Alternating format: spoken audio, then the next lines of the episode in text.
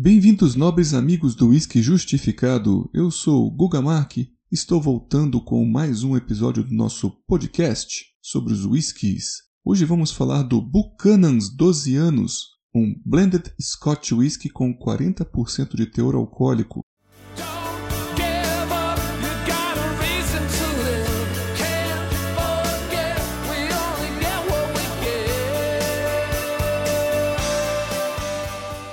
Este seria um dos whiskies mais conhecidos e consumidos aqui no Brasil, e vamos falar hoje sobre o que conseguimos enxergar de beleza nele. Vamos fazer um comentário que não devemos ficar bravos ou chateados só porque a Diageo quase nunca faz promoção do Buchanan's. É realmente um rótulo um pouco mais caro, acima da média para os 12 anos. A gente percebe essa postura de mercado, geralmente os Johnny Walker acabam entrando mais em promoção e o J&B e o Buchanan's raramente entram com preços um pouco mais atrativos. E isso tem um porquê, tem uma história e uma beleza que precisa ser compreendida. O single malt chamado Dalwhinnie seria o seu key malt ou backbone malt, aquele tipo de single malt que compõe a espinha dorsal ou numa linguagem técnica seria chamada de core malt. Por definição, o seu centro, a sua base, um malte central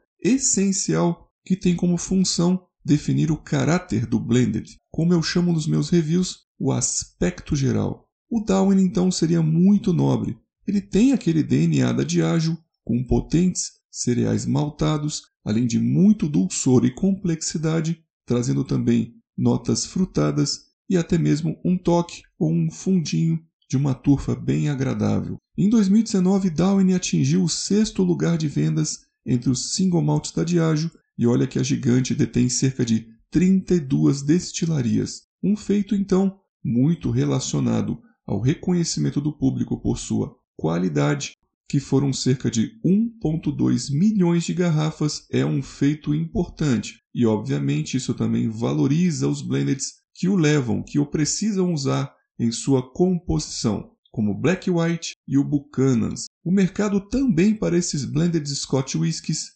cresceu absurdamente em 2014, com um aumento de cerca de 93% das vendas, chegando quase a 32 milhões de garrafas vendidas. E o mercado que mais procura, que mais consome, é justamente o México, a Colômbia e nós, brasileiros. O Brasil realmente é um mercado importador e dos maiores consumidores de bucanas do mundo. Portanto, chegar aqui e falar mal deste rótulo poderia ser uma intenção de comprar briga com muitos amantes deste belo blend, principalmente aqui em nosso país.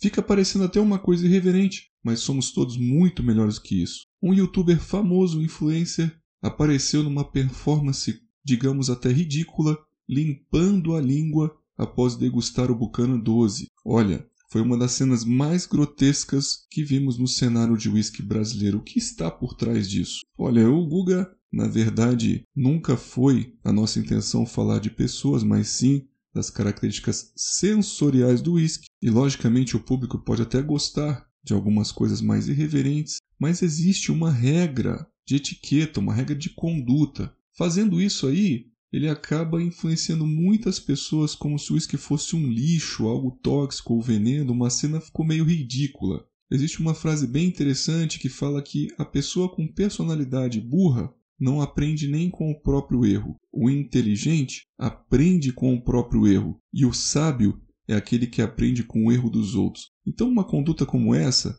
às vezes acaba chamando a atenção de pessoas que são um pouquinho mais inteligentes ou até mesmo sábias e vão entender, acabam não comprando, não olhando a beleza que tem, principalmente nesse blended Scotch Whisky, baseado numa postura grotesca que o influenciador famoso teve. Mas olha, James Buchanan não merecia isso. Inclusive foi um dos britânicos bom vivants da época antiga dos Blended. Ele se vestia muito bem, quase igual o Striding Man, inclusive usando terno e cartola, e gostava de coisas boas. Era muito culto, amante de cavalos e foi um dos pioneiros da arte da blendagem, se aproveitando também do crescente mercado de consumo de whiskies mais leves como os blended Scotch, principalmente com aquela crise que o conhaque, o brandy teve com o ataque da praga da filoxera nas vitiviníferas de toda a Europa. E assim como John Walker buscava whiskies dos quatro cantos da Escócia, valorizando também a produção de inúmeras destilarias, desde os grain whiskies de Lowlands até os nobres e valorizados single malts de Speyside e de outras regiões. Então, porcaria nunca foi, não é e deve estar também com uma idade de cerca de 200 anos, quase igual o Johnny Walker.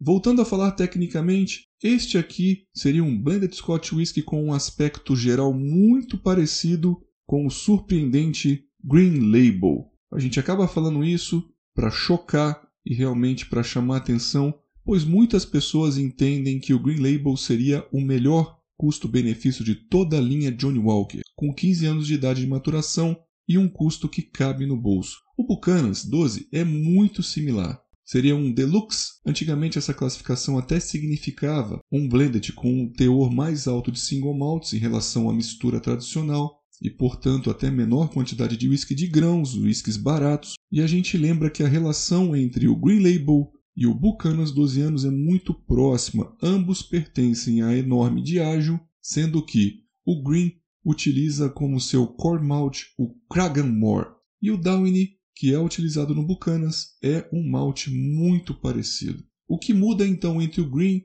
e o Buca seria o peso de boca, a densidade principalmente, e na fase nasal o Green acaba se comportando mais adocicado. Falando um termo que às vezes o público está um pouco mais acostumado, o Bucanas seria um pouco mais ralo e seco, sem o mel visível que o Green Label tem. A semelhança então não está só na cor da caixa verde. São impressionantes as similaridades nas madeiras picantes, bastante especiarias, lembrando até uma canela fresca muito apimentada. Verás que não é um álcool agressivo que o Buchanan's e o Green Label possuem, mas também uma influência cítrica, lembrando uma casca de limão com madeira ardida, quase um eucalipto. A semelhança seria tão grande que se você colocar um do lado do outro, é perigoso, depois de beber os dois, você confundir. Se uma pessoa vier e mudar os copos de posição, você fica confuso,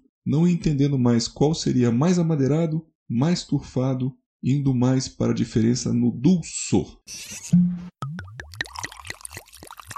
Vamos então para a fase nasal. Percebemos um whisky leve, de aspecto cremoso, porém um pouco mais diluído, ele seria ácido e picante, com notas principalmente de uma madeira potente e pungente, lembrando eucalipto e casca de canela fresca. Chega a gelar o nariz e o carvalho americano é muito visível, como se percebesse palha de coco, além de uma madeira um pouco mais envelhecida, mas muito apimentada ainda. Lembra um pouco aquele aroma de barril vazio que está descansando numa destilaria. Com um pouquinho de concentração e respirando lentamente, aparecem na sequência os aromas primários de grãos maltados como trigo, centeio e aveias. Eles estão aqui num aspecto mais seco, quase sem dulçor. Você percebe a fumaça e também notas sulfurosas que lembram um pouco proteínas, como bacon, e a fumaça tem uma percepção um pouco mais adocicada. A nota da madeira acaba retornando e compondo algo aqui diferente, como um sândalo ou uma casca de canela queimada. Então vejam que complexidade de fase nasal, sendo bastante ácido, picante, seco, amadeirado e também esfumaçado. Slancher. Indo para a fase bucal, ele se comporta com médio peso e média oleosidade, trazendo uma boa cremosidade e também potência. Existe uma correspondência nasal bucal excelente, principalmente daquela madeira apimentada. Você percebe aqui uma acidez brutal, salivante e também um amargor tânico de madeira mais forte. Ele chega a ser um pouco agressivo e também impregnante com aquela pimenta e aquele amargor da madeira, mas você percebe que não tem um calor de vasodilatação alcoólico. Ou seja, muitos poderiam interpretar como um whisky muito alcoólico, mas não. Ele tem realmente uma picância, temos madeira, temos pimenta e logo Após as bebericadas, surgem aí a beleza dos cereais maltosos e também uma fumaça. Ao primeiro contato, realmente dá vontade de engolir rápido ou de beber um pouco de água para limpar a língua, pois todo o palato arde, mas não é por álcool, e sim a aparência que dá aqui que seria uma qualidade de madeira mais nobre. A gente levanta a hipótese, inclusive, de utilização de madeira virgem em algum momento aí do blended para potencializar e levantar todo o conjunto. Então, ao primeiro contato temos madeira, pimenta, picância, amargor inclusive da fumaça, mas logo na sequência surgem os cereais maltosos, trazendo um pouquinho de calma e amansando todo o conjunto. A persistência gustativa é alta, deixando o residual de boca resinado de madeira com cereais e coco, além daquela canela ardida que volta. Isso acaba ficando na memória, principalmente com pouco ou quase nenhum dulçor. A gente percebe que nas sequenciais bebericadas já não vai se levando mais tanto susto e ele vai amaciando, ficando muito mais agradável de beber. A gente acaba caminhando para a conclusão então dizendo que avaliamos a degustação em várias taças diferentes. Na taça ISO mais alta, ele foi um pouco mais doce, na Glencairn também. Em taças pequenas, ele se comportou um pouco mais agressivo, mais picante, principalmente porque o nariz fica um pouco mais perto do líquido. Falando mais sobre o peso de boca dele, seria um diferencial comparando ele também com o Green e com o Old Par. A gente tenta relacionar os três neste momento, pois ele seria um pouco mais leve que o Green, porém ele tem um peso, uma cremosidade um pouquinho mais acima do Old Par. Em relação ao quantitativo de turfa, ele também poderia ser comparável. Ela acaba sendo um pouquinho mais visível no Green do que no Buchanan's e por último vem o Old Par com uma turfa bem mais leve. Terminamos então dizendo que se você não experimenta um Bucanas há muito tempo, vale a pena dar uma chance para ele, principalmente se for encontrado a garrafa de um litro em promoção. Mas não se assuste com o primeiro contato. A gente lembra que a madeira dele é bem potente, picante e ardente, mas com as bebericadas subsequentes ou com algumas gotinhas de água, ele tem um comportamento muito interessante e traz aí a nobreza do Downy.